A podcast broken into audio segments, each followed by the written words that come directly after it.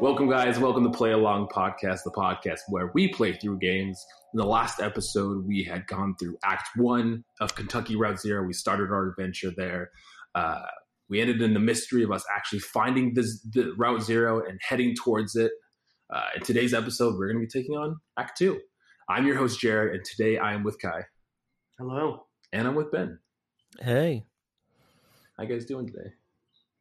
uh, I'm tired. Pretty good. tired. Um, yeah, like I said in the last episode, we had kind of, you know, we're introduced to Conway and Shannon, these kind of two main characters that we're we've been playing. Uh, we found Route Zero, and we are making our way there to find Five Dogwood Drive to do to do Conway's very last delivery for uh, the antique shop. Um, something that I didn't realize is there's kind of these in between episodes or in between kind of like uh, acts between each one of the acts. So what we'll be doing is we'll be doing the in between and then we'll be doing the main act. So in between act one and act two, there's the, it's called I think limits and demonstrations, I believe. Yeah, yeah. It's like Yeah, a little art exhibit. right. Yeah, and the, and these are like I think it was like maybe ten minutes or so. Yeah, it's kind of a small section that gives you know some at least in in the context of this one, it gave a little backstory to what happens in Act Two. Is it an epilogue? Is it a prologue? No one knows, but it sure is confusing, like everything in this game. Yeah. So uh, with with the first act, if you were just like, oh man, the mystery is kind of intriguing, you know, it's about this man and his journey and stuff like that. Shit just hits the fan in yeah. this second you really act. take a hard left turn, and you're like, oh, okay. so yeah, it was. uh, Uh, sorry, I was yeah. just- yeah. It was. It was interesting. Yeah, I'm still kind of not fully over it. I only finished it yesterday, so Yeah. It it this game is very much about fantastical realism. It leans heavily in the fantastical in this yeah. in this second act. Uh, but it doesn't it doesn't start out that way. So when you start out, you are playing as this woman Emily and her two friends, and you are in this art exhibit. Uh, and the exhibit is showcasing the art of this woman named uh, Lula Chamberlain, kind of a retrospective of her life uh, and the kind of individual works that she's displayed over the past 30 years. Um, I correct me if I'm wrong, but I think that this lady Emily and her two friends, which I don't remember their names, were the people that were underneath the gas station playing the quote unquote Dungeons and Dragons game or whatever. oh, Is- am I wrong be. about that? Because I'm pretty sure it was Emily, and then again, don't remember. I think that. their names were like Ben and Bob. Yeah, I, and I'm pretty sure those were the names of the, the characters that you're playing as in the beginning of this kind of uh, in between of, of Act One and Act Two. So I was like, hmm, it was it was interesting to kind of all- see. It's all connected. Yeah, well, especially because when we had met them, they almost immediately disappeared, and it was almost if they weren't even there in the first place. which is Oh yes, yeah. Spoopy. Um, but essentially, this art exhibit is kind of this large uh, room, and you kind of go around the room looking at uh, a variety of her different. Just described an art exhibit. Yeah, of art. it's an art exhibit. It's an art exhibit It's a large room filled with art, with art. where you walk around, examine. Um, but one of them in particular is kind of this wall of, and I believe it's like strings of tape, Yeah, it's magnetic magnetic uh, audio tape. audio tape kind of strung around this wall. And the whole point of this art exhibit is, or this one specifically, is kind of moving along the tape and, and listening to kind of the recordings that were on there. And you can do this in, you know, different order depending on kind of what direction the, the device is facing or going up and down these uh, these audio tapes, which I believe that they were just recordings of Lula and her her colleagues uh, exploring mines because I think that was her her profession when she was in university. She was um, Yeah, I don't know if it was super clear if it was mines, but it was tunnels. tunnels and caves and stuff like that. Yeah, yeah. And she was. Um, these were like tapes that she'd been recording for 15 years. I think it said she'd been doing it. wild. Um, well, interesting. Interestingly, the the art aspect of it isn't in her name; it's in the name of an actual artist, Right. Nam June Paik, who was a visual artist that was very into like early video art, um, and so it was very it caught me off guard when I read it when we were playing through this because I was like, I recognize that. I was like, I know that name. That's an actual artist. And so apparently the uh, the idea is that you know he created this this piece of art based on these 15 years of tapes, where you take a playhead and you run it along this tape that's hanging on this wall, and you can listen to different segments of what she'd recorded over 15 years. Which, uh, yeah, kind of gives you an insight into her Mhm. her research and what she was doing. Yeah. Um, yeah, it was weird though because there was like there was two timelines on those Right. tapes. Yeah, I don't know And if you, kinda- guys found that. Yeah, there's two timelines, and you could kind of jump in between them, and it would tell you like, do you want to go like forward or do you want to go backward on the other side of the tape? And then you kind of had to piece the put like the story together using that. there, there was like a computer on there that had like these uh, essentially uh, essentially these cards, and you would turn them into different directions, and they would be different parts of her recording and her story, essentially. Yeah, which did you you guys pick the cave card, didn't you? Yeah, yeah, because uh, Yeah. that was the one that we chose. Yeah, that's the one I chose as well. But Mm. even then, it was like there was there was two timelines that seemed to come out. So one of them was where Lola worked at a university with Donald and Joseph, who I'm assuming Mhm. is the Joseph of the gas station. Yeah, oh yeah, that was the other thing that I recognized. I was like, that was I put that together. That that Joseph was the Joseph that we met in the very beginning at the gas station. Um, and then in that timeline, she left for Mexico. Three years Mhm. later, came back, bumped into Donald, and was like, "Oh, I didn't think to call you," and it just kind of carried on. Yeah, And like then- she had been there for a while, and he's like, "Why haven't you said anything?" Like, and she's like, "Oh, I just didn't even think about it." Yeah, exactly. Yeah, and then the other one was Donald and Joseph were students at university, Mhm. and Lola was in a band performing on the campus.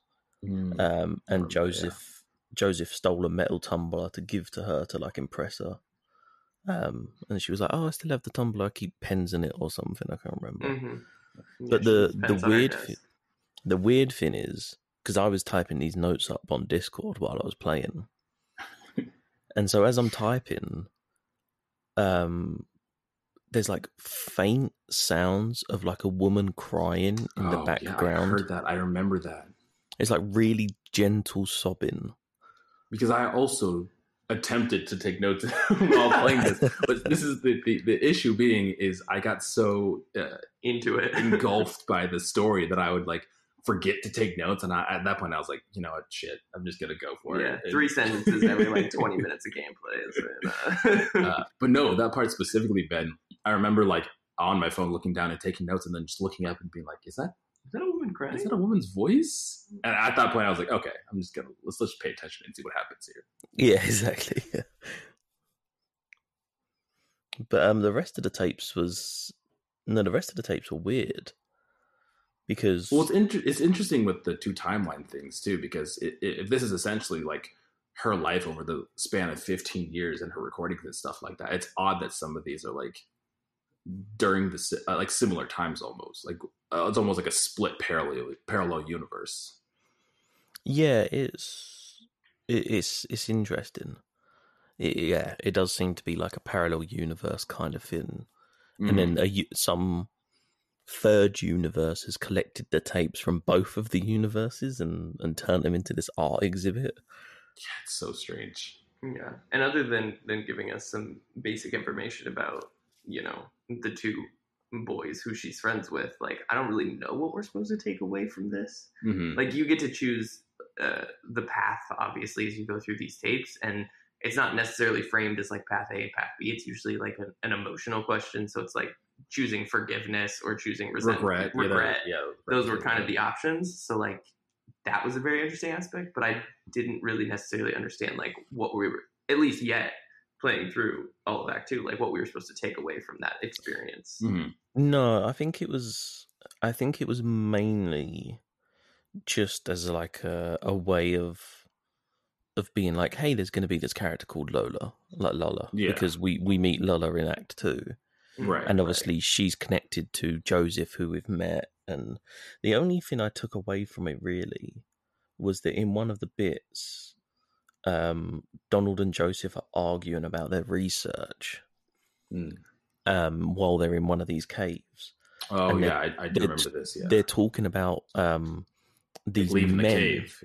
Yeah, but they, they were talking about these men who seemingly are chasing them. They're like, oh, the Mhm. men are going to come back. Like, you know, we need to do the. And Joseph ends up going to the surface. Donald goes deeper into these caves. And Lula's like, I'm taking the zero back and like I'm leaving. So it seems as if those three kind of went their separate ways from then. Mhm. Um, but it'll be interesting to see if it Yeah, comes up later on what happened with the men, and why they were Yeah, being chased. I'm curious to see uh, how big of a role that she plays, or at least her story and her like adventure plays uh, in these like acts going forward. Because I mean, her even though we got kind of a lot of information from the art exhibit and specifically with these tapes.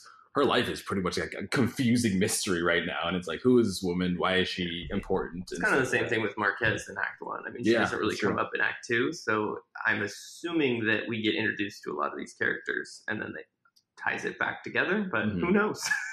That's the just go away excitement. Of, that's the excitement of uh, playing through this game, I guess. there, there are a couple more uh, exhibits in this uh, Mhm. in this museum here. One of them is just like uh, this swirling vortex, and they said they like don't know what the material is or how it's even doing that. Yeah, and they just yeah. kind of brush it off, and I'm like, what? There's just like vortex of material just spinning in like the middle of this room. maybe it's tissue paper, and I'm like, I Yeah. so probably not. spiritual tissue paper. Gross. Yeah. yeah. But you uh, eventually make your way back and you leave this this this area this museum and then it begins act two uh, and you start this act playing as or at least making dialogue options for lula chamberlain she's at her work in her office and um, in the very beginning she's reading this letter this letter from the imagined architecture fellowship that she had applied to and they were denying her saying that sorry to inform you but you did not make this fellowship. Um, and after that you can choose to you know, like angrily toss the paper away or put it in your purse and then you open up these uh, proposals for kind of different i think they're because the, the her office does like like building locations and stuff like Mhm. that right and i think they're proposals to tear down some and put up different buildings Yeah, they reclaim land. So right right the proposals are basically to uh, take these sites that are derelict um, and basically work on them. So I think one of them I endorsed a car dealership, Mm.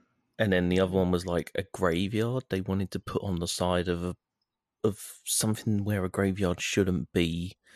It was like It was the distillery. oh yeah the it was distillery. a distillery that was a graveyard, and then they had turned it into a distillery, and they wanted to turn it back into a graveyard, and they thought this was a great plan because the chapel that they had turned into the distillery could be reconverted into a chapel for the graveyard. And I was like, it was it was wild it was a big circle, and I was like, great, okay, cool. And there was one more. What was the? I don't remember. I don't even remember the one Uh, we, we picked. Was it a hospital? Yes, yeah. I didn't look at that one because it only lets you do two. Right, right. Yeah, I Uh, think we did the we did the distillery. the in distillery. graveyard. yeah. Thought it was a great idea. I don't know if that has an effect uh, in the game, but we will see since we chose uh, different different options. But right. Oh, could you imagine that? Yeah, like Act Three, you you see your distillery that you approved. That'd be so cool. well, there's a well, we'll get there. But there's a part later in the game when you're like have a map overview, and if you go out into the kind of the wilderness, there is something that's called chapel, and if you click Yeah. on it, it says there is uh, it like men- references it. Yeah, it references it. So there's men wheeling large barrels of something outside of this church, and I think that's supposed to be like, oh, that's the distillery and the chapel that is together. But who knows? Yeah, I don't know if that's just we Yeah, got who that. who knows because- with this game, honestly? I don't know, honestly. too much into it. honestly this game's it's interesting because having so much happens that's hard to kind of you know uh, remember all of these conversations well especially because it seems like a lot of the dialogue options are, are can be pretty different and you can miss a lot of things too depending on what kind of playthrough you do and if you spend time exploring or if you kind of just go straight to the objective. I mean we learned from the last episode ben that there was a lot of things that you saw from exploring that map that we didn't because we were just like towards the objective let's go we want to see what happens next but it's it's kind of wild the things you can miss. Yeah. Yeah it was it's it's strange because like i'm invested in this story 100% oh 100% yeah but same. at the same point like as much as I know about what's happening, there's three times as much I don't know. Oh no, absolutely. It is that's that's more apparent in this act because I mean, at least in Act One, you kind of have like an idea of what's happening. You know, there's this like obviously supernatural, fantastical road that you have to, to get to your destination, but then at this point, they just kind of throw so much at you. You're just like, what's what is happening? How is yeah. this going to tie back into? were we just supposed to make a delivery? What's happening right now? Um, but yes, after after you uh, kind of go through those proposals, I think uh, Lulu's boss comes out and starts starts talking to her about something. I don't remember exactly what their conversations were about. It, well, he was concerned that she was going to get the position uh, at the the fellowship, and so oh, he gotcha. comes yeah, out yeah, and he's like, "Oh, you know, how's how's that letter? And she's like, Don't worry, I didn't get it. I'm staying here. I think his name's Tom or something really bland. Yeah. Uh, and he's like, Oh, okay, like great. And then she's like, I'll in one of the dialogue options is like, I I'm getting these proposals done. Like I'll have them right. done by the end of the day and send them off. And he's like, Oh, great, good good news. Thank you for getting that together. And he's just kind of awkward about it. Right. He didn't want her to leave. Yeah. Um, uh, Did you have a similar uh, conversation with uh, the boss, Ben? Yeah, it was it was kind of very uh, typical office nine to five stuff. You know, like oh yeah, I'll have yeah. this done and it will be ready. And gotcha. you kind of you kind of feel bad though because like I mean, uh, like everything you learn about Lala before you actually meet her. You know, she was exploring these caves, and right, they were talking right. about there was a machine that only responded to her voice, and they needed her to come with them I think mm-hmm. it was mm-hmm. Donald who went deeper in the caves. Was like, I need you because the machine only reacts to your voice, and you know, like she's living this like. Yeah. It's almost like she like lost that sense of adventure, or like yeah, exactly. Yeah, she's especially like with just describing this this office building. It's very you know drab, gray, everything's gray, yeah, yeah, muted like brown tones and stuff like that. It's almost kind of the opposite of what you would picture her being out in like the wilderness exploring caves and stuff it's, like that. It's interesting because like you're looking at it as depressing, and I looked at it as like this is where the, her story begins because you oh, start you yeah. start limits and demonstrations, and you're looking at a retrospective of someone who was clearly like a successful artist. So this is almost like the beginning of. So her. like we're seeing her at the moment when she gets rejected from the the fellowship mm-hmm. and it's like and they say in the in the letter they're like many people don't get it their first time applying. Right. And it's like please apply again. And at the end of that letter it's joseph and he's like i really love your work. Yeah. Like that's the person who signs the letter. And so it's like going from there almost of like how does she end up that's true. becoming this artist or doing this important work later in her life if she's stuck in this kind of mundane. Yeah, yeah I, I, I, guess that's just I did you know thinking about it that way because in my eyes it was almost like the limits and, demonstrations was like here's her work and here's her now, but it's it, it also could be that here's her work now here's where she started. Like this was her inspiration like not getting this fellowship having this this awful nine to five job uh, kind of, kind of sparked her inspiration about, like you know what? Let me go out into the world and let me do this myself. Let me let me, mm-hmm. let me find my muse and stuff like that. It's interesting. Time is a river. oh yeah. Also, that's the other thing. I don't know if, if you know this is one of them multi-universe uh, different right. things where this is the the Lula of Universe A and Universe B has her her art exhibit. You know what? I would at this point I wouldn't be surprised. I'd say we the, should the find shit that I saw at the end of this, this act. anything's possible now. Anything, anything can happen. Um, so after this cutscene, you are now back as playing or making dialogue option decisions for Conway and Shannon. You kind of reach kind of the end of this road, or like a pull off almost. There's kind of there's this uh, you know road blocked or end of the road side, and that's flashing in. You're trying to figure out you know where to go next and to get directions. Um, it's odd, and they make a comment about it too. Where you're at seems like it's outdoors. It looks like it's outdoors almost, but then well, the game, yeah, the game talks to you and it's really the first time that it's like you- you're having like internal thought, but it's like, do you think you're outside or inside right, Right. now? And if you, there's like the, the dialogue options. This is Shannon asking Conway, but it's almost like they're asking the player too. It's like outside, inside, or both. And I thought, I honestly thought we were outside, Yeah. like when I answered those questions. What were your first impressions? Yeah, Yeah, I thought I- we were I- inside. I thought we were like outside, but then you go in and you're like, it, it's almost like an office building. yeah, I thought it was outside as well. That's crazy. it's very strange. Is Yeah. it one of those like is what is it the gold or blue dress? Is it like one of those things where it's like the trick of the light? I've never seen the I've never seen the blue dress, Ye- but sure, yes. like the concept of it, or you didn't you never No, no, I've never blue? seen it blue. It's always Ah. white and gold. Anyway, Gosh. but you, it's it's strange because you come out of a tunnel, right. and tunnels in my mind are like these outdoor things. Right. Well, that's the thing too. We were on a road. We were on a road outside, we, and we were we, on the zero. we were on the zero, and we drove through this route. And it would it would be odd that we'd be inside of a building at that point because our car is like right here, so it'd be odd that we were inside somewhere. But clearly, it's a mixture of both because as you just walk to the left to kind of explore this area, there's an office building and a receptionist. the desk. receptionist area. Yeah. Yeah. Yeah, that's yeah. Oh, it's making me question reality. What is this game? also, I was I did not. And there's like the large brick walls, and there's these little gray squares in them, and I thought they were like I don't know windows. Oh, it also Yes, asks you like same. What did you th- what did you think this building was? Like, it was one Oh, yeah. things. it was like, It do you think this is an office building or a chapel? And I was like, well, I guess office building because it doesn't look anything like a chapel. Right, and then you learn that like, oh, this was a chapel. It used to be a chapel that they made into an office. And I was like, this doesn't look anything like a chapel. Yeah, it's so it's so odd.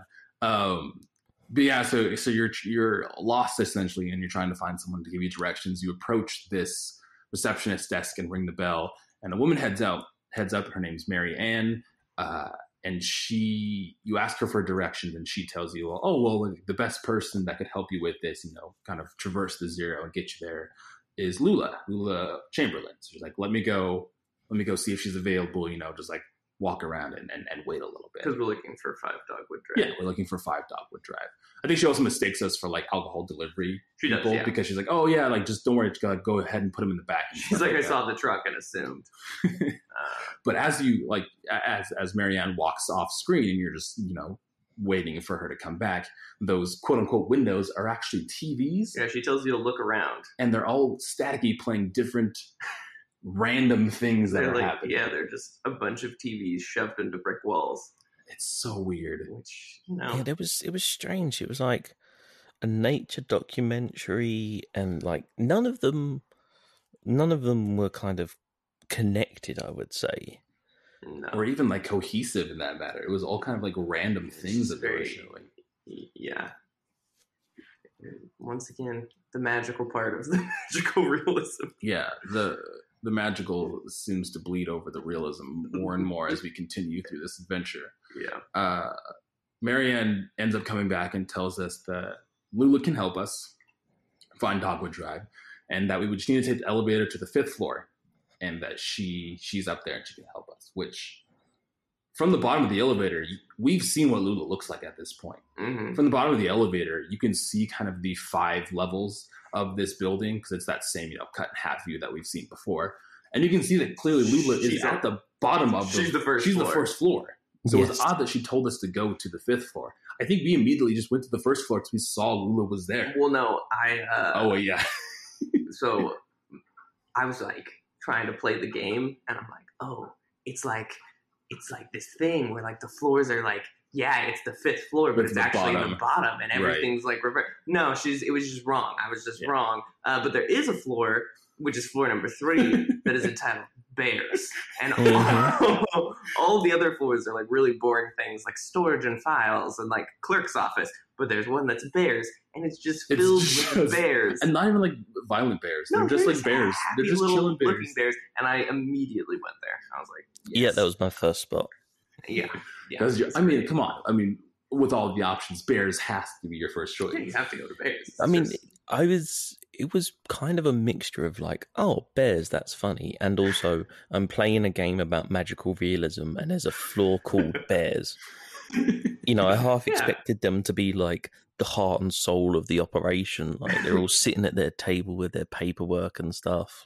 No, they're just bears. I would really love them to be like humans are actually really unorganized creatures, and bears are much better at uh, Well, and that- and, that's the thing too. I mean, we talked about like the the fantastical realism of this, and it's just like they could have done so much with this idea of bears, like you said, like oh, humans are really unorganized, and, and bears are super intelligent and organized, but they just put bears Yeah, they into just a left room. it. They were like bears.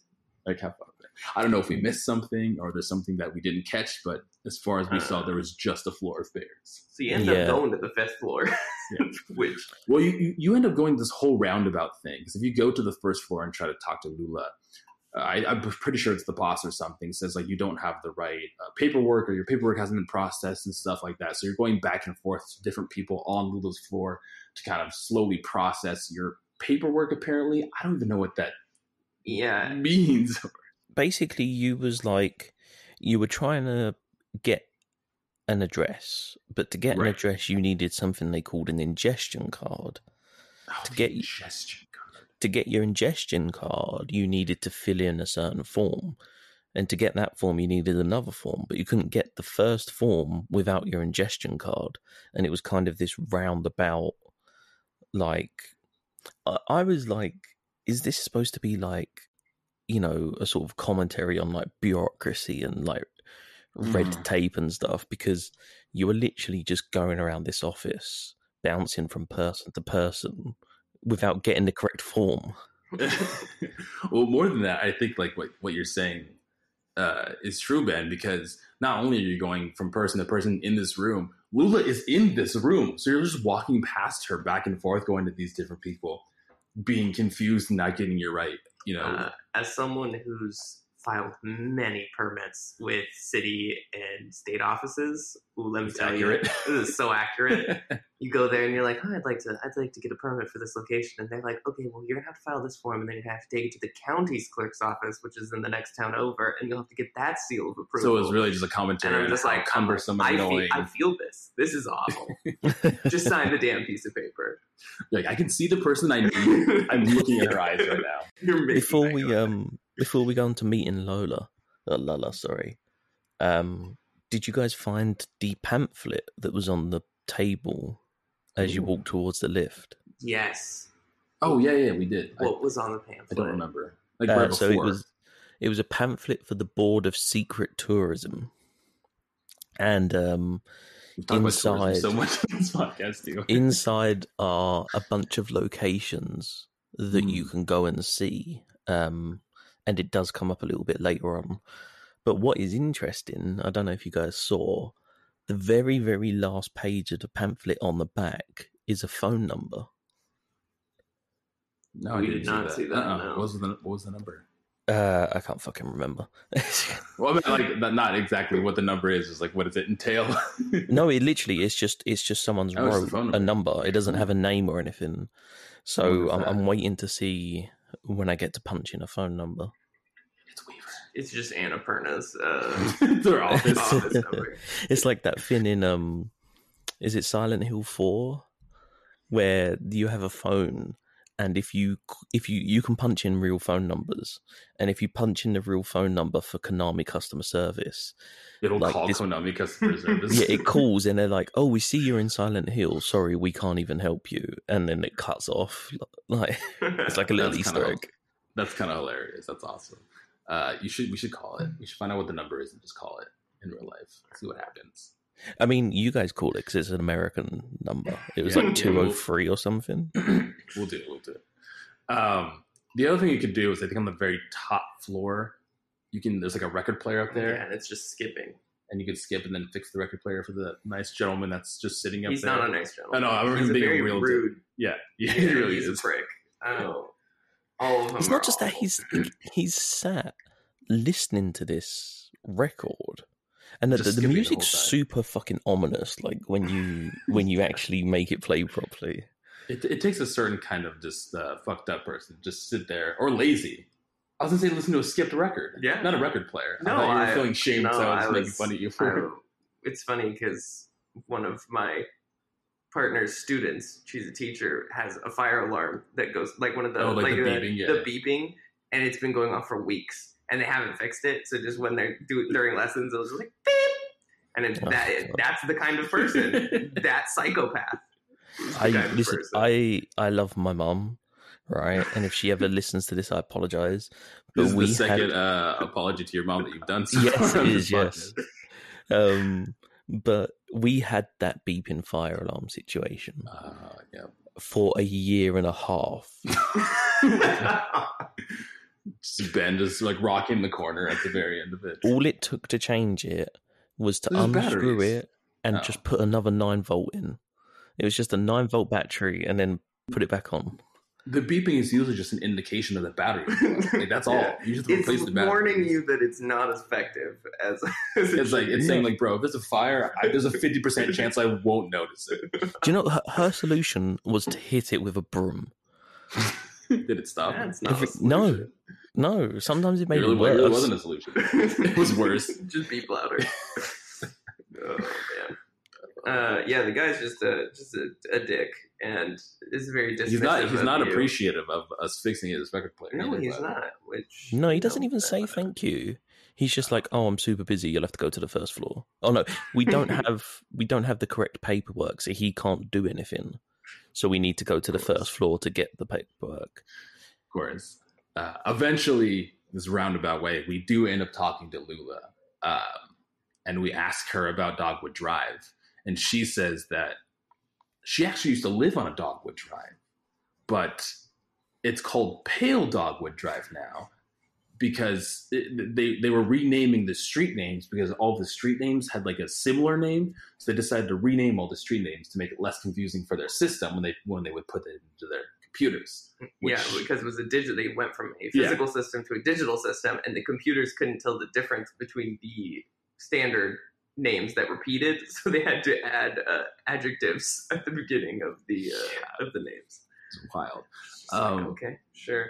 I mean, Another- this is something that, as I say, sorry, Yeah. this is something that No, no, go for it. happens in the uh, in the UK a little bit. Like you'll Oh, really? find you'll find that like there'll be a road in London, and then like two counties over, there'll be the road with the exact same name, and then there'll be another one in Scotland, or there'll be another one in Yorkshire. so this is like an actual thing, like that you can happen. That's wild. Uh, Solution: just uh, put colors or adjectives in front of it. Pale Yeah. Dogwood Drive. wispy dogwood drive.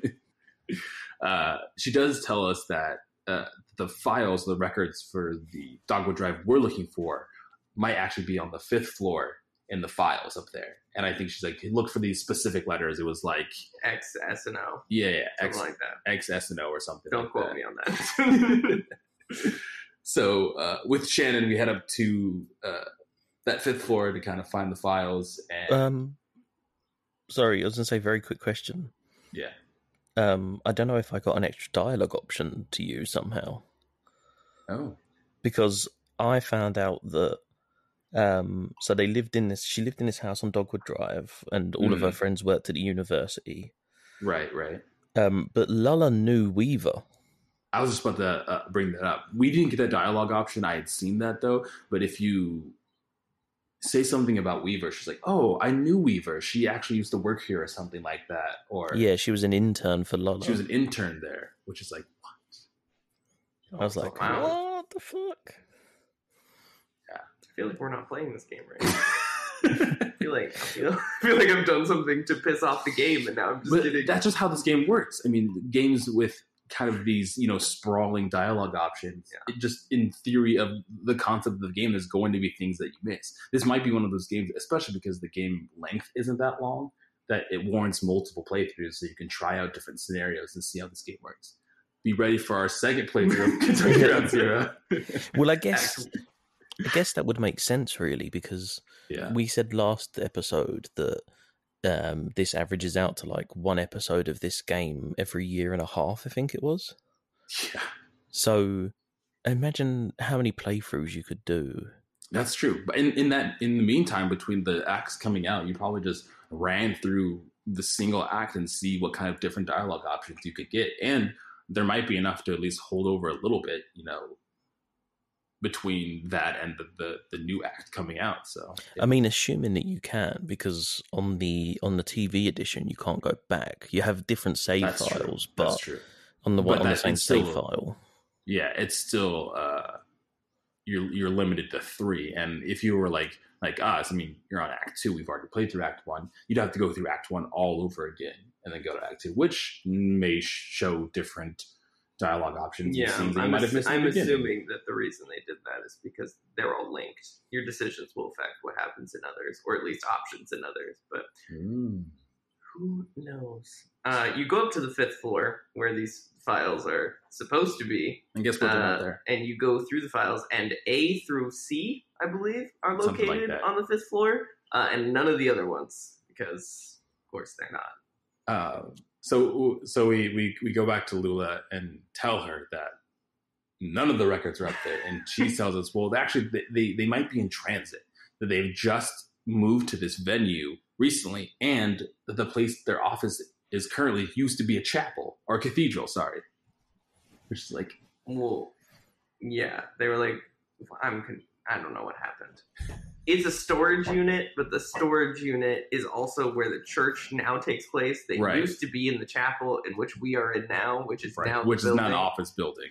uh, which is, you know, it's very confusing. It's a bucket of crazy.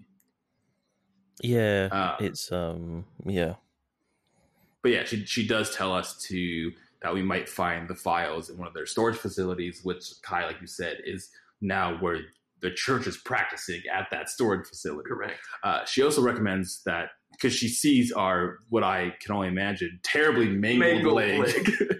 and she says you probably should see a doctor. And she had a doctor that helped her with her arthritis, Doctor Truman, and that he lives in a small neighborhood just east of the edge of Bowling Green hmm and we can find him there. And, and I think she says at the end, like your leg's hard to look at, or something like that. Yeah. She's just not very uh, yeah. I mean, she's very direct. She's not very sensitive yeah. about it.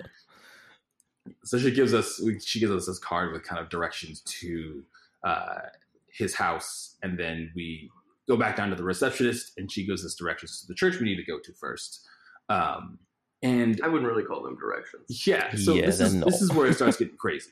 Her directions are that you need to go uh, into the zero or on the zero, take the 0 Mhm. and once you hit the crystal, then you need to turn around. Mm, And I would say this is probably where we spent a majority of our time. sounds in- like she hit the crystal a little bit hard, if you know what I mean. Uh, yeah, this um, this took me a fair while. yeah, this is where we spent a majority of our time. So after you get directions from Marianne, the receptionist, you head back into your car, and now you are in an infinite loop. how do I describe this? Kind of this this circular void. I It's would the say. visualization of the space time continuum. Yeah, I would say that's good. This I, this is the zero.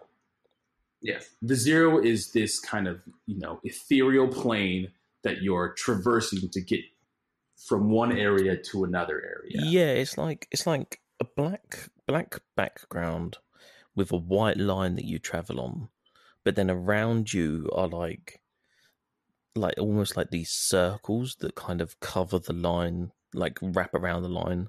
It's like this tube that you're going through, but it it's just in a it's just a circle. And depending on where you stop and turn around and go back, the length and the locations that show up on that circle change every single time you go back and forth. And then there are numbers that appear when you do turn around that represent options of places to go. And what those numbers represent or mean, I have no clue, but they just appear sometimes. And there's there's random things like scissors and scarecrow and just like wild things that really don't make any sense. This is what confused me because those numbers seem to be the interstates because at one point I turn around because what happens is you you come to these places right and um oh yeah i should say as well i wanted to say when you talked to lula about the zero did you guys see the zero was like pulsing? Hmm like it had like this weird it has, effect like- over it. Yeah, usually when people uh, bring up the zero, there's some kind of like sheen or like effect over it, whether it's like, you know, like you said, pulsating or translucent, translucent or like, you know, wiggly. Adjectives are hard. I like. I, I love. You went in so strong with pulsating and translucent, and then ended with wiggly, which is by far my favorite adverb. Wiggly. But um, yeah, these places so you'll like come to like the bottle, and if you stop, they they're very faint, and if you stop at them, they go like a solid white. yeah. And sometimes certain ones will go like a solid white, and then the the the tube that you were in like disappears. And then a number comes up, and one of those numbers was sixty-five, which I took to be Interstate sixty-five that we was traveling on in the truck in Act Right. One. So it's like, I was like, okay, am I kind of like I'm on the zero, but we're also following the the quote unquote real life roads. Road, right. Um, and yeah, there was a couple of places that I visited that um were mentioned in that pamphlet. Mm. Um, so they were places that looked like kind of as if they were like abandoned spots or something. But then the pamphlet was like, oh no, this is actually like, you know, blah blah blah place. I can't remember. Um, Mhm. But it was like, oh, they were like places that from the outside looked derelict, but when you got inside were like actual tourism spots. Hmm. this and this kind of you know maybe not completely clarifies or, or justifies or whatever but like it's almost like there is these two kind of like parallel worlds that are existing at the same time and that you're able to almost travel between them at will and things that you do and decisions you make in one have effect on the other and vice versa as well which is just a tinfoil hat theory that i'm putting out there into the universe Yeah, into the just- zero I'm just confused about this part. So Yeah, I don't no know. it's the giant Tumblr lock of intergalactic travel Yeah, is, and I don't is- even know. I mean, I had I had watched like kind of a playthrough, and, and granted, this was on PC. I don't know if this was a TV edition, but in the notebook that you have with you, you know, when you, we were in the normal map and we were traveling through, we had you know our directions, uh, but there was list of directions that were very specific that said like once you hit this, once you hit this area, you go in and turn around until you meet until you see this location pop up, like see this thing, like I said, scarecrow and stuff like that. They're very detailed uh, directions on how to get to specific spots because we just did it randomly by luck. The fact that we found the church in the, first place is uh, a miracle. is a miracle in itself. Yeah. I have to say, Um, I found getting to the to the next location after the church a lot easier. I I think so too. I think for us it didn't take as long, but this this first part, Yeah, I don't know how because I went, I went back the way I came to the crystal, and then I turned around. And it was like, "Oh, you're here." I was like, "Oh, excellent, okay." it's But it the first part like took me like forty minutes. yeah, it's almost like it's it's not supposed to make sense. Mm. Like the the whole point is to to make you feel lost and confused. Yeah. Oh, definitely. Well, definitely. you thought we were driving up a spiral for like the first ten minutes. Well, yeah, I thought that we were ascending, like uh, the way that or the direction that this kind of small because it's we, we didn't explain this either, but you were playing as the small wheel that you're usually playing on in the, on the larger flat map from the first uh, from the first act, but you were you were spinning around this spiral, but the direction that you're going, it kind of looks like you're traveling up, and if you go backward, you're traveling down. But that's not true. You're just traveling in a circle, and the You're circle going- changes going every in now and then. circles with different Yeah. images that pulse at you. Eventually, you make it to the St. Thomas Church, which AKA is, massive storage which building. is which is just a massive storage building. Uh, and when you get there, there the only person there is a janitor named Brandon, and you ask him uh, for directions. You know, you're trying to find those files, and he tells you a little bit about the church. He said mass is happening right now. Uh, there's a mass on work and need. That's the theme for that night. of course. he talks he tells you a little bit about the church and how it used to be you know this bustling place that was very popular and, and less and less people started showing up. They used to do it like every every two sundays or whatever. Um, but now it is just him and i think he has like the recordings of previous Mhm. uh, uh, of previous preachers preaching different subjects. Uh, and it's just preachers preaching. Is that what you're like? Yeah, I was like, what else does a preacher do? I, I really wanted another way to tie in the word preach into that. Preachers preaching, preachers preaching. There you go. I don't know Uh, anyway, yeah. Uh, Yeah, it's kind of you feel a bit bad for him, I thought, because it's like there's this Yeah. massive facility, and he seems to be on his own, just listening to these old recordings. And I mean, he's he's quite into this faith, like whatever this. uh I don't want to assume it's Christianity, but like he he kind Yeah. of Well, he's ma- kind of mass is yeah, mass is usually Catholicism, but Yeah. talking to Yeah. him, he, he didn't see he. I think we had a dialogue after that was like, oh, I'm not into the religious part. I just like like it, it was it, we were doing it, and I'm just gonna keep doing it. Like Yeah. that was his. Well, even a little bit about like Oh, his okay. background. He talks about how like he because we asked him if he was like Catholic or if he practiced. He was like, actually, no, I just he was the janitor there, and he kind of just observed it. yeah, and now he's just keeping it going because he's like, well, I might as well just keep doing this. And also, did you listen to the to the sermon? 'Cause I did sat- personally, yeah. Uh, and nothing has made me feel stupider than listening to that sermon because I understood like maybe every third word of what they were saying, and I was like, "Ooh, ooh, ooh, ooh, yeah, this is great." Yeah, this is this is why I didn't want to assume it was um it was like Christianity. yeah, Christianity or like even Catholicism because Right. it wasn't a very Catholic sermon. It was more No, it was like odd. I mean, it was more like the ramblings of of somebody who's in the middle of an episode. Like it was yeah. I mean, I It just have a small made no quote. sense. He, yeah, I have a small quote from the preacher, and it just says the preacher is remembering the violent protests that happened in Chicago, and they were honoring the four martyrs that were unjustly persecuted at like there, which is like, what? What is happening? What church do you go to? yeah, exactly, Uh, yeah. uh, Brandon the janitor does tell us that the files are down in Unit C three fifteen. Uh, Unit C three PO. and they were actually moved to make room for the mass, which is C three PO. Yes. God damn it. Uh, Shannon Shannon tells Conway that she'll go and find the files, and for him to stay leg behind because ugly. his leg uh, looks like a pile of spaghetti at this point. It just keeps getting worse. We're gonna keep finding worse ways to describe this. Like. and this is where and this is where you can uh, listen to the sermon like as as brandon the janitor It's either stand there awkwardly talking Yeah. to Brandon or listen to the sermon. as as you're having conversations with him the screen like blackens and, and starts getting darker and darker and then you can just listen to these sermons happening and stuff like that. Um shannon does come back and tells you it almost like kind of you were just like in a daze. She's like oh like what are you doing? What are you doing? And she's like i got the files. I got the, the things that we came here for Yeah. Um, and she, she also says that Conway doesn't look so good, and that she recommends that we go see the doctor right away. That should be our next destination: is finding Doctor Truman. Um, what did you say in uh, in response? oh, I said that we I, I should see a doctor. I was like, yeah, I should see a we doctor. should definitely see. My it. spaghetti, my spaghetti leg is looking real bad. Because there's like, oh, you can see a doctor, go There's a back couple to the options. bureau, or it's like, Yeah. oh, I really want to keep listening to the sermon. And I was What like, I you want to keep. I was like, I want to keep listening to the sermon. Oh, you Hmm. went deep. you got the whole thing. Shannon was like, yeah, I was like, nah, man, like Conway's converted now. I'm, I'm for this. I'm now the pastor of this church. And um, Shannon was like, "No, what the hell's wrong with you? Like, we're going back to the bureau to to get this address, like getting instructions from Lula." So, uh, so that's what we did.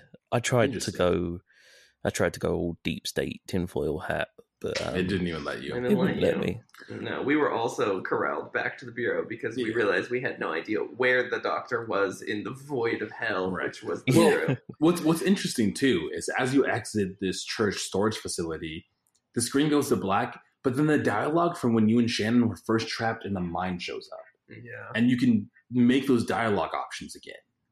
Uh, Yeah, I was really tempted to be like, "Oh, my leg's fine," to see if something had changed. I don't think it changes. It, it, it Uh, has we the, did. It has the same thing. And she's We, just we like, did need to- change our leg uh, condition, and she was like, "No, your leg is definitely broken." Yeah. Oh, Damn okay. yeah, she's still just like, you're like, no, no, I'm fine. And she's like, no, that Mm. looks awful. Your leg looks like a plate of marinara. We just lost the noodles at this point. Yeah, it just got very. I'm you, it's just gonna keep getting worse. Uh, and then you kind of come to back, still in the storage facility. And apparently, Conway had blacked out, and, and Shannon was saying that he was just mumbling something about that old mine. And then at that point, Brandon's like, okay, you guys need to get to the doctor. And he gives us directions to uh, Truman's house. But now you're back in the zero, and you have to figure out how to get back into the bureau, which, again, Wait, Brandon gives us directions to Truman's house. maybe it wasn't Brandon. Maybe it was Marianne that. And I think- no, no, it was. I it was the think he, um, receptionist. Yeah, I think Brandon says that the Doctor Truman used to be in that facility, but then he Oh, moved yes. to the forest. And you go Yeah. to the bureau to get directions to the forest and to find out where Dogwood Drive is. Because Right, I right. remember distinctly we asking Brandon like, "Oh, where is it?" And Brandon's like, like, "I "I don't don't know. The only place I go is between here and the bureau. Those are the only two places I know how to get to." Uh, like valid because this is very confusing. so somehow, Yes. a- again, some somehow we make our way back to the bureau, and I'm sorry, the way you spelled bureau. I couldn't figure out how to spell bureau. Okay, B E R No. oh B E U R O. okay, you know, I was typing quickly, and Look, right, mine, I spelled mine B E A U R U. And I was like, Can that's you- not right. okay, tell us how to spell bureau. No, I'm not gonna do it on the spot, but I'm sorry. It was just, exactly, It was exactly. I can't do any better, but that looks like some French ass word. Bureau. Bureau. Uh, anyway, my spelling aside, you get back to the bureau and you talk with Marianne, and she was she's the one that gives you directions to Yes. uh, Dr. Truman. Dr. Truman, and it's actually like similar to the directions we have before. They're not real directions. No, it's like get on the 65 and head northeast and stuff like that. These are actually familiar. It's not like hop into this magical road Yeah. and uh, Skip past the pair of scissors and blink twice, and you'll right. open a portal to the other land. Uh, but luckily, we don't have to traverse the zero again because after we're done talking with Marianne, we hop back into the truck. We're back at the on the map, like our normal map from Yeah, Act One, and we're in front of the Marquez farmhouse, which is interesting that we didn't have to like drive and traverse the zero to get over there again. I'm I'm grateful. No, we, we're all grateful. Uh, so at this point, there's a couple different. Oh. oh, that's weird. Sorry, something just clicked in my head. No, I'm I'm wondering now if if the TV is I'm guessing the TV is like the portal or the way Well- you get to the zero. Because that would make some sense because there's TVs in the bureau, but there weren't any TVs in the No, church but in the storage facility. No, but think about it, right? Think about it. Act one ended with us looking in the TV at the Marquez farmhouse, right? Right, right. And then after that, we saw the truck on the zero. Right. So, okay, it doesn't show us how we got back to the farmhouse, but for But us it- to come back to the quote unquote real world in the same place we entered the zero at the end of Act one, Well, clearly the farmhouse is how we get like that's that's the entrance to the zero.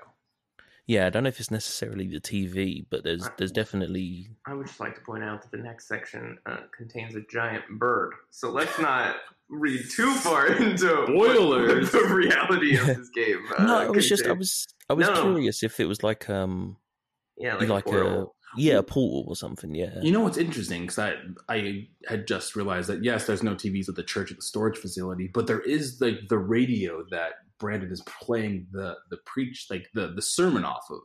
So I wonder if there's some connection with like these Like, you jump technologies. in and out of these images. yeah, I wonder if there's a connection with these technologies and opening up the the entrance to the zero because we have like the, the TVs from Act One, we have all the the smaller TVs in the brick wall of the bureau, and then we have Brandon's uh, radio playing the sermon in the storage facility. So I wonder if those are how we get to and from the zero. Mm. Maybe it's not just guys. a fever dream. Maybe in this podcast, What is is it real? even real? Um, so yeah, this is, there's a couple different locations that you can you can visit here. You can go back to the Marquez farmhouse. I think we pretty much went straight to uh, Dr. Truman's house, Yeah, which is a normal. Really? No. but uh, Yeah. in in the playthrough that I had been watching to kind of take some notes on this, um, there's an area that you can go to called Scenic View, uh, and when you pull up to it, it it it shows the truck kind of you know in all silhouetted and then kind of these mountain hills in the background and this you know dark night sky. Uh, you sit there for a while, and it gives you an option to drive back onto the road. But if you sit there for long enough, you'll start hearing like this this crackling noise, and a meteor or or something will fall out of the sky and like break the atmosphere and then hit Earth, which I feel like it's a wild thing to miss to not because we didn't see it in our playthrough No, yeah. Um, Also, there's so many things you'd have to do. A, you'd have to go to the scenic route. B, you'd have to stay there long, Long enough, enough. for it to Yeah. happen. because it was like uh, at least I don't know, you know, thirty seconds to a minute of them sitting there. Yeah. Yeah, It's I don't know and what. then and then you can check it out. Correct. Yeah, you can check it out, and there's people standing around it. I didn't read the dialogue of what happens there, but Wow, way to way to tease. if you want to find out what happens to the space meteor, You the need to play along Stars, with You need to play along with us, and not with us because we didn't even do it. But uh, figure out how to get that done. yeah, it's wild. that There's kind of scenes like this that you can miss by you know making certain choices and making different decisions and stuff like that. And it makes me wonder if there's any other larger things like that that you could miss, like dialogue wise, like like parts of the story or parts of characters' lives and stuff. You know, Well, I mean, we missed all the touristy spots that Ben got to see on the It's zero. true. So it's true. who knows? We're Yeah. playing the game wrong.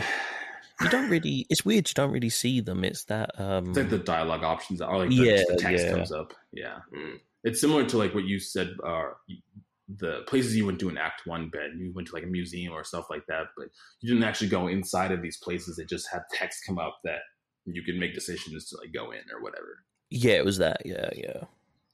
Uh, so you traverse this map, making your way and trying to find Truman's house. Eventually, um, eventually you do find the area where Truman's house used to be. Was right. But now that plot of land was demolished and a museum is actually in its place. The Museum of Dwelling. Which was this the museum that you found in Act One, perchance?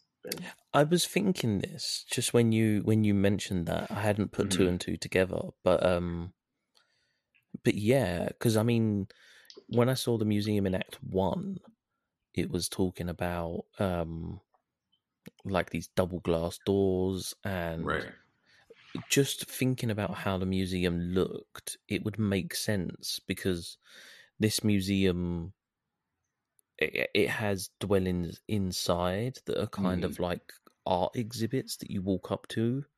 Right. Um, but just the layout, like the big double glass doors at the front, you know, I tried to push them open and then lights came on and then lights went off. Um, so yeah, it, it sounds like it sounds like the museum I came across. I think it was in the rough same place actually, like sort of northwestish. Mhm. Right.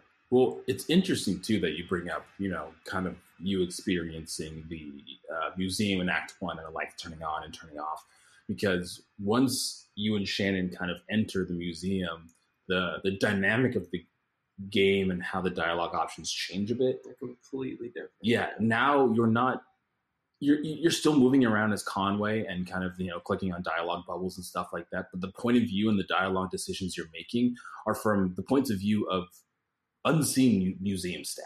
Like you don't know. It kind of sounds like they're almost recanting a story. yeah, someone is is telling what you did to other people. Right. So it's like you're listening to the head of the museum staff go, "Oh, they went to you know this person," and then someone will go like, "Oh, well, what did they do?" And then it is very strange. It's very strange to play a character and then be described Yeah. the things you're doing by someone else telling that to the to actions that you do are just are, are just a story that someone's telling maybe other members of the, the museum staff they they thought that you were part of like the power company at one point and that that would be good because there's a big storm happening and they needed power it was it was just it was cool it was an interesting shift in kind of how this game plays Yeah, of it seeing was, it as like yeah yeah, it was. You see it as like the museum. Sorry to cut you off, man. no no you're good Um, I was gonna say it's weird because you still influence it as Right. Conway and Shannon.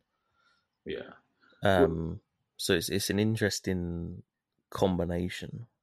it's cool because you're you're both like making the story happen because you're you're doing the actions, but then your actions are also just being recanted as something that had happened prior that this person is is is not only recanting. not only that you're getting additional information that you wouldn't know just doing it right. by playing the person. Well, because you're getting a completely different perspective. Yeah, they're they're saying like, oh, we thought it was the power company, and then you're like, oh, like why would they want the power company? Or it like there's a bunch of he was not happy That we were there. that we were there Right. in general, uh, and he and he says like, oh, how did they get in? And he's like, oh, those kids left the door open again. Mm. And so like you get that additional information of like clearly they've had problems keeping the doors closed at night, and then you're walking through a museum, but it's more of like an auto museum in the sense that like of houses. Well, yeah, I mean, like like Ben, you said this was called the Museum of Dwelling, and there's kind of these variety of different types of homes, almost from Mhm. tents to motorhomes to kind of like shacks almost and and everything in between but they're they're kind of just scattered throughout this museum and as you go up to them similar to in the very beginning where that you were looking at the art pieces and, and walking up to kind of the little plaques and seeing the description these dwellings or these little homes have the same thing and when you're going up to them again the museum staff are talking about you go into these things and go into these places and a little bit about each of them as well and at the same time, we're trying to figure out where Truman is. Right, exactly. We're like, this is a museum. His house was We- torn down, apparently. and we keep going to these people who live in these museum houses or dwellings and asking them like, "Oh, do you know where Truman's house is?" And they're like, "Oh." I don't think they actually answer. They just say kind of like No, general things. yeah, Yeah, they, don't give us straightforward information at all. No, but they're, they're strangely friendly. Like Yeah, one of them lets Shannon come in and and like ask questions and have a conversation. One of Mhm. them, um, one of them, Conway, he I uh, the way I played it out, he went into a cabin. He found a hole in the floor leading to a basement, and I didn't see this at all. The staff were like the- again this was like the the text options because it's told in the future so you don't physically see it. Right, right. so they're like oh um he found a hole in the floor that led to the basement. And they're like what do you mean? Your house doesn't even have a basement. And she was like i know i know. And like he found a, a rope and he went down the hole and the walls of this tunnel that he found were filled with glowing moss and then um he yeah he fell and no, there goes land- the leg. he landed in water in the basement like unconscious and then when he woke up he was on the floor of the cabin as if it never happened oh, it almost sounds like a well. yeah i was like what it actually yeah a well is a good description the way they played it out actually Yeah, because you like with the moss on the on the surrounding and then falling into kind of like some water. It sounds like like his, this house was built on top of a well. What a deeply strange experience to miss. hang on wait let- let's you think that's strange Um, um there's more. yeah you you're following these houses around and you know interacting with these people until eventually you come across uh, a lift of sorts i don't know what the Mhm. actual term for this lift is It's very it's very Industrial, industrial, looking. yeah. Yeah, yeah it's like a construction site It's lift. almost like this museum isn't finished being built. Well, it isn't finished being built. Yeah. because when you go up, it's You're open into like Exposed. exposed to the There's- wilderness. Yes, they did. Someone commented because it's it's leaking inside in the. I don't know if you guys saw, but in the bottom where the where the lantern icon was in episode one, oh yeah, there's now an umbrella, icon. Mhm. Right. I was walking around with my umbrella open indoors, and somebody was like, I think it was one of the people in the in the caravan in the motorhome. They were like, "Oh, he, they were nice, but the man was weird. He was walking around with his umbrella, umbrella open open. indoors." That's so And they funny. were- That's cool. They were like, "Oh, it isn't leaking that much in here," as if to say, like, you know, the museum's a bit sort of not cared for or isn't Right, right. finished.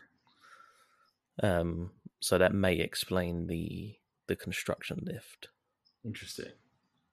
Yeah, you do you do take this lift to the very top of this, like you said, exposed museum or you know hole in the ceiling or whatever it is, and when you get to the top, it's you know you and the characters is very silhouetted out, and you could see kind of these large um, industrial beams, like we were saying, Mhm. like the building is is not finished in construction. in construction um, and it's it's pouring at this point like it's it's raining there's there's gray clouds in the background and lightning is flashing and as you see the lightning flash there's a large bird-like figure that flies by in the background. I'm gonna say that maybe it's bird-like because we know it's a bird now, but I definitely thought it was a dragon when we were playing. through I didn't was know like, what it was. That was. was a dragon. I was like, what is happening right now? There was just a large creature that you could see kind of traveling through as this lightning was happening on the screen. It was wild.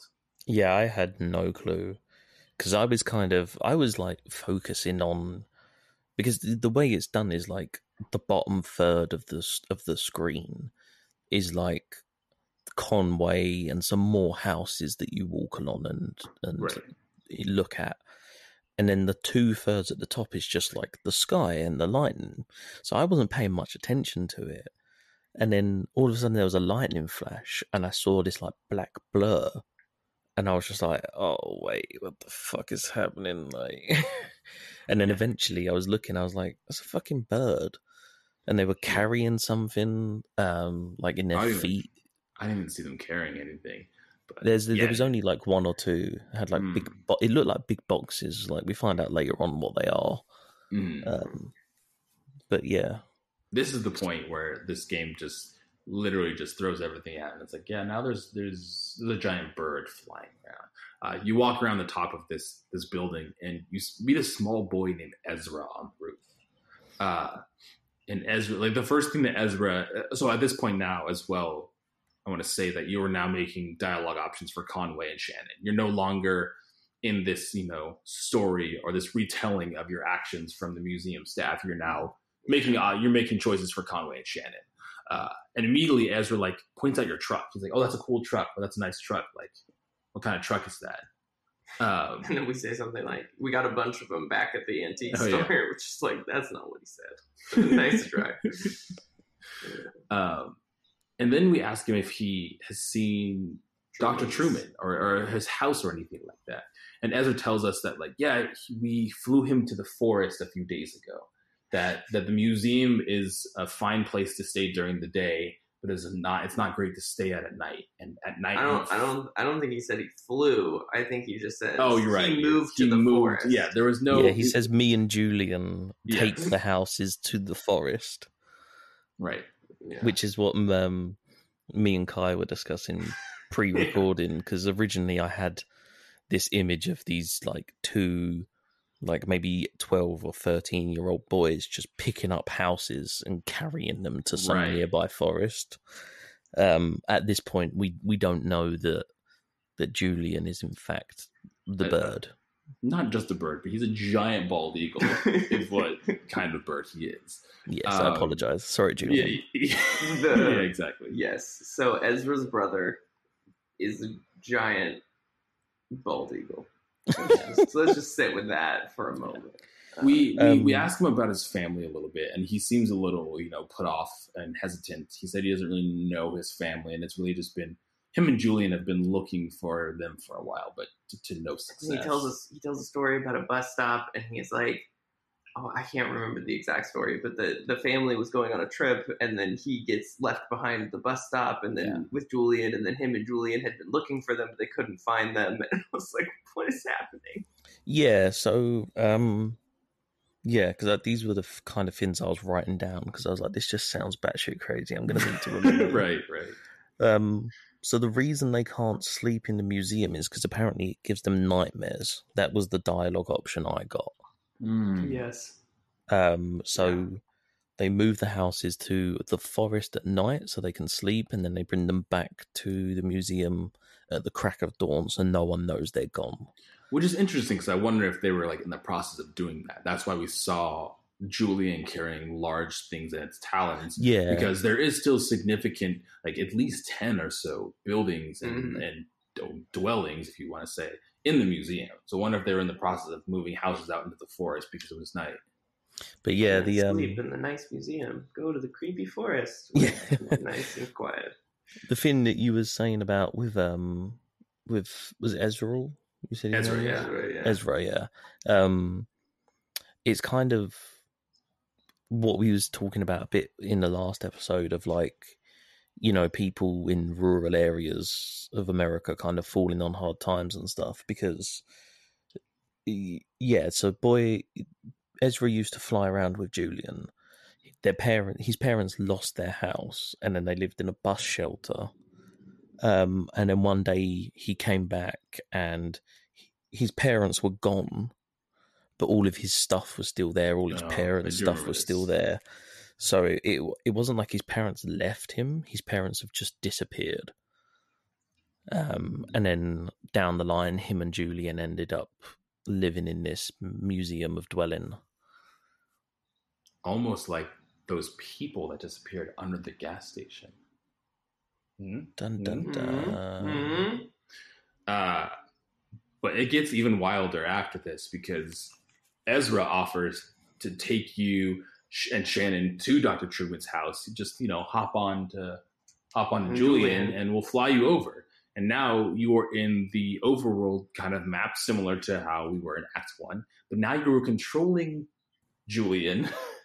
Oh yeah, because um, Truman's house was in the museum, but they just moved it. yeah, It's one of the ones that's is in already the been forest. Yeah. Correct. Uh, so we hop on to Julian, and now you're in the black and white map screen, but you were flying as Julian across this, You were a flappy, flappy bird. which is Uh, you also, I don't know how you get it. Someone will fill me in, but you also have the note that it's like head northeast up the river Green, and that's where the forest is, or something yeah. like that. I think I it's think very vague. it was it was Ezra's directions because Ezra obviously they know how to get back and forth from there, and it was his directions on how to get to Truman's house and where exactly Yeah, the you have to- it is. Yeah, it was like go east on the Green River and then over a lake, and then it's the a, forest it's is a on the other side. Like it, it's it's quite It's, far to get yeah, to. it's not close. you Did think you they could have guys- found a close forest, but Yeah, you'd think so. Um, there was one fin I saw on this map on the way to the forest. I think this is where we saw. it was you where we saw the chapel. Yeah, you referenced it earlier, but this is where we saw the chapel, and they were carrying large barrels of something, which we imagine is probably the distillery Yeah. that was there. Okay, see, because I because I opposed that, I didn't see that. Mm. Um, the one thing I saw was at the lake, which is just before the forest. Um, and literally all it said is like it was basically you were looking down at the lake as you fly over it, Right. and you see a shadow drag itself out of the lake, put itself into a suit, and then walk on as if nothing happened. A suit? A suit, as in like a business suit. great, great. That's not creepy at all. That's terrifying. Yeah, I want to live in the forest next to the lake with the suit monster. Yeah, it That literally sounds- just like it was like a shadow shadowy figure drags itself out of the lake, puts on a What? suit, and walks into the forest.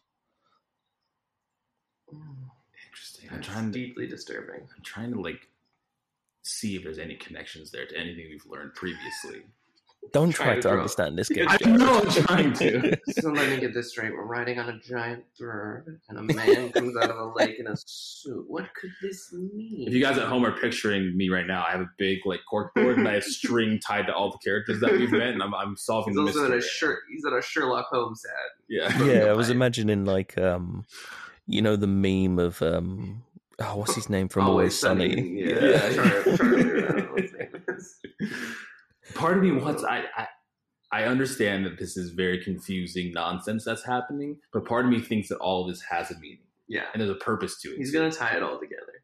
I wonder, like, once I finish this game, I think I'm gonna go and see if there's like a subreddit or something. I'm gonna go see a therapist. after. I've discovered things about myself I'm proud of playing this game.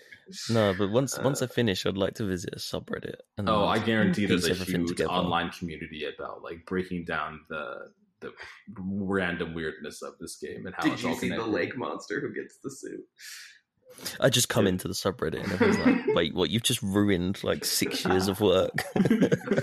One lake monster. Uh, eventually, you you end up passing the lake monster apparently, Yeah. and, and getting to the forest where all the houses are. And it- this is interesting too because now you're playing as Ezra. You're moving around as Ezra. You're still you're still kind of making dialogue options for Conway and Shannon, um, but you're running around as Ezra, and the houses in the background are kind of not fading in and out, but as as the trees are kind of standing, they're almost like every other tree. It's like the houses are in between the trees. It's it's hard to explain. was, yeah, it's really difficult to try to. it's um it's like as you anyone move- who yeah, go for it. any, anyone who um who knows anything about like videography or or Mhm. any kind of filmmaking, I, I think the the technical term is masking. So Yeah, basically, yeah. the idea is that as you're running, as the tree goes over, I noticed it with a tent, but the houses were doing it as well. Now I remember. Right. Um, as the tree passes over, it wipes it away out of existence, hmm which is strange because if you go back, the tree wipes it back in. Right. So it's like it, it's, it's strange because, I, but the, the weird thing as well is that Conway and Shannon aren't following you. No, you're running um, ahead of you're running ahead of them, and But then, then you'll they'll get like there. catch, yeah, you'll They're catch ahead up of and- you. right. They'll they'll they'll be ahead of you either like you know leaning up against a tree or Mhm. they're they're like posed in certain positions because you're- they're not even moving either. It's almost like you're running through a montage. Right. Like if you ran through the fragmented scenes of a montage and you got to all those scenes slightly before they happened. So it was Yeah. like you'll run in and then Conway will be leaned up against a tree and Shannon will try to like push him forward or you'll run into the next scene and they'll be walking past the house and But while you're doing this, you're still like making the dialogue options as you go through there. You know, there's one where Conway and Shannon are sitting on a rock and he's he's tired and stuff. But these are all like stills, like like Kai was saying. You're just kind of running past and and, and viewing these things almost in like a in a, in a section of time. Yeah. They're like a still image of time. It's it's really weird. Yeah, that's actually. I didn't think of it like a montage. I guess it is like a like a passing of time kind Yeah. of situation. Yeah, it's this and, game. and there's just a bunch of houses in the forest where people live. And I believe some neighbors who you talked to briefly as Ezra. I'm not sure, but you have like conversations with people who live in these forest dwellings. Um, yeah. I don't, I don't remember the conversations, but I do. I remember like talking to they people. yeah, they're very normal. Like oh, you which know. which is even more strange because um what if Shannon and Conway are his parents? probably not since they didn't know each other. But But this is time, it's parallel universe and time stuff. What if this is like But what if time? Lula? What if Lula and like Donald or Joseph are his parents? What happens if his parents were birds? Because that's also possible. Uh, Well, because like Any I, of those three are equally possible. they're equal, which is terrifying. I, I say this because like you were talking about you know Conway and Shannon and, and as you pass them they're kind of in these still images of time but when you talk to the neighbor people they're not in that same position as Conway and Shannon they're in the same kind of I guess what's called plane of existence as you are and you're having normal conversations with them which is interesting yeah, you eventually get to Dr. Truman's house that's the key. that's the keys you get to Dr. Truman's house uh, he looks like Will Smith which I love He looks nothing like. you Will said Smith. you look like Will Smith No, I didn't. you said something I said he was the Fresh Prince of the Forest Dwelling or something like that, that. that is what I don't remember Uh, if in my head he reminds me of like Donald Glover. Yeah I can see that He's 'Cause a it's just- he's, he's, he's a, a- handsome black man with a high top fade. That's, Yeah. uh, That's really it.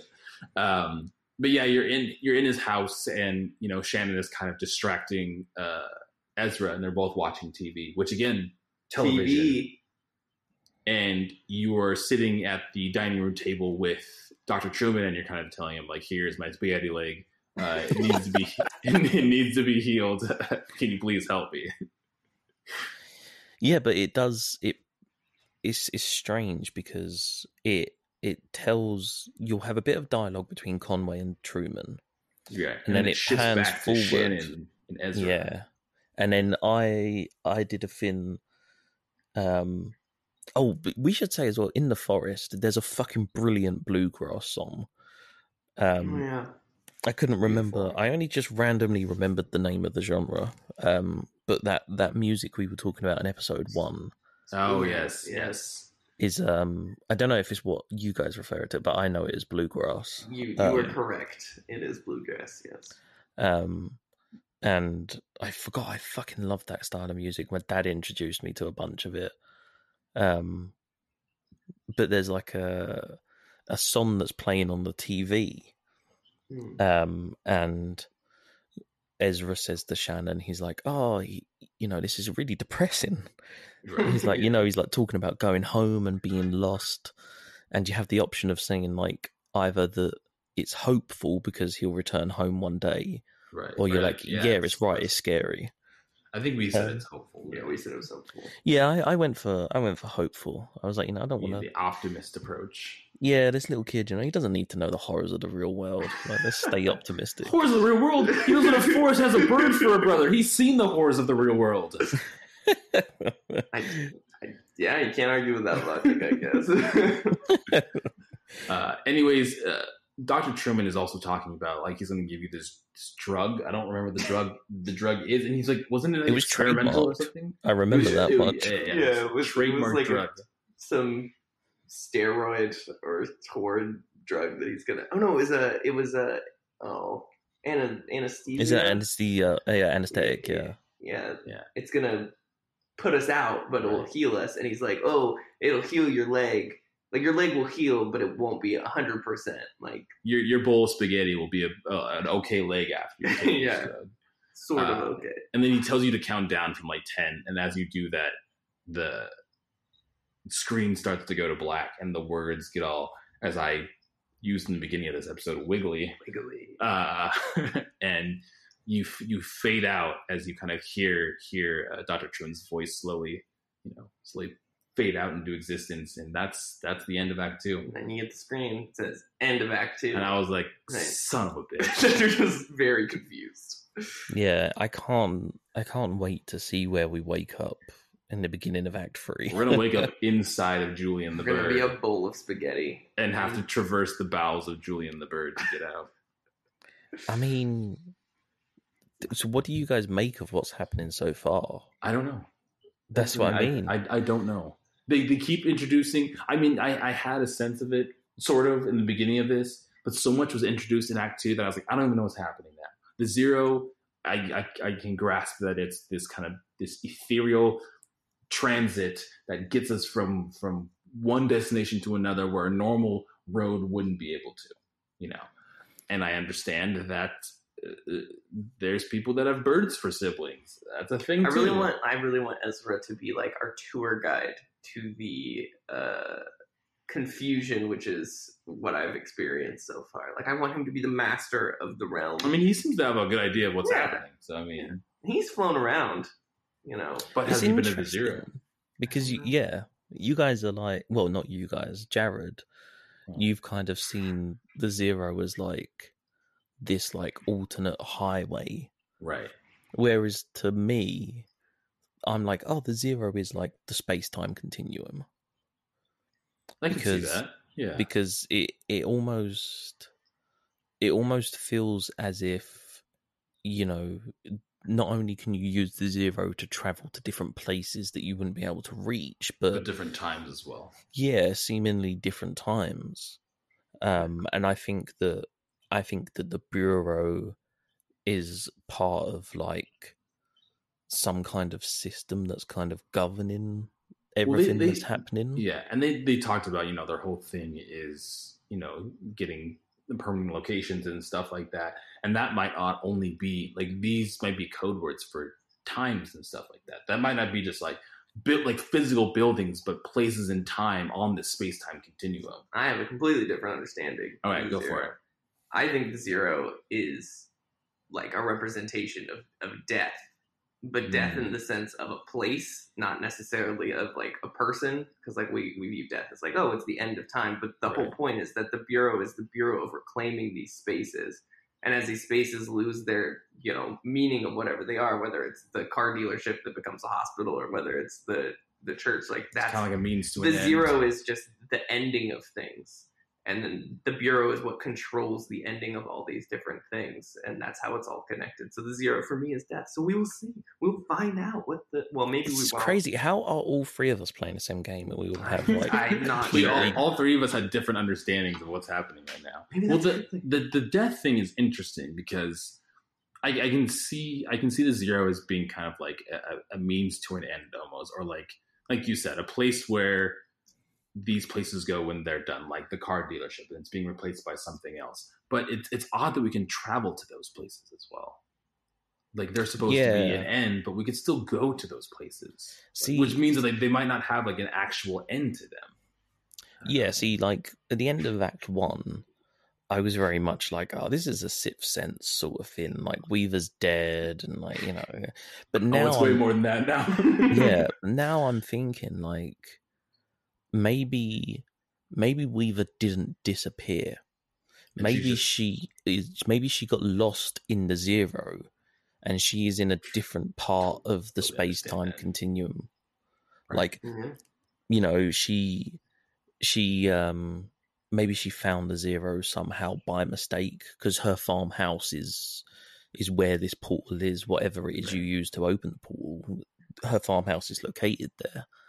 And also, So- it almost makes me think that like certain people can travel through the zero as well, almost because if if Weaver and, and Weaver had told not only us but Shannon to go to the mine, which kind of brought us together and led us eventually to, you know, back to her house and into the zero. But I wonder if certain individuals can travel back and forth through there. You know? Yeah, see, the, the the thing is, that's what kind of, for me, that's what supports this idea of like a space time continuum and like parallel universes because it's like maybe Weaver has seen that what happens if Conway and Shannon don't meet, Right.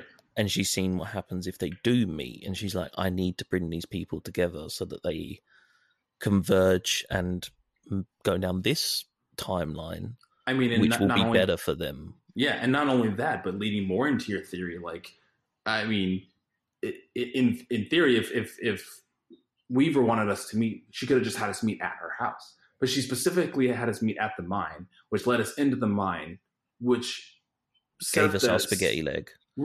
Exactly, which set up the events of us hurting your leg, which is how we met Ezra, which is how we got to Doctor Truman. But even before that, and before we even met Shannon, we talked to Joseph, who tells us to go to the Zero and tells us to meet Weaver Marquez. And Joseph knows Lula, and that's the Yeah. reason we end up going to the Zero because Joseph knows that when we say Dogwood Drive, that that's either at a different time Right. or a different place than we are now, and not places in like, oh, I'm going to drive not across the street, but No, like a places place like of I'm going to go to existence. a different existence. As soon as he hears Dogwood Drive, he either wants us to go to Lula or he wants us to go to a different place because he knows the zero exists, and that's why he sends us to Weaver Marquez, the mathematician who knows how to get into the zero. Who knows? Jesus, yeah, it's it's But wild. and It could be these- a fin for death. Could you Yeah. imagine like Dogwood Drive could be like the the final destination, and this could all be like a near death experience of Conway.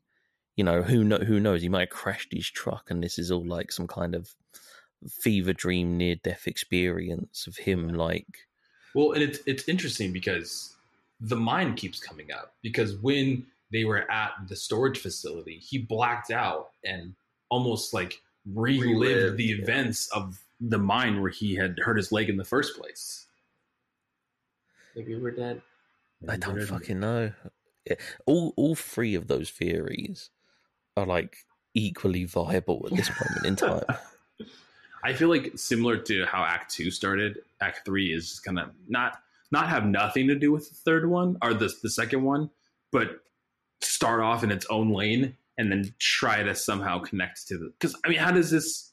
I mean, I guess they brought up Weaver and Joseph, which were two characters that we met in Act One, but other than that, that was, those are pretty much the constants from Act One. Other than talking about the zero, which is our, our destination. But Shannon travels with us. It'd be different if But, like but Shannon was introduced in the first act. it's true.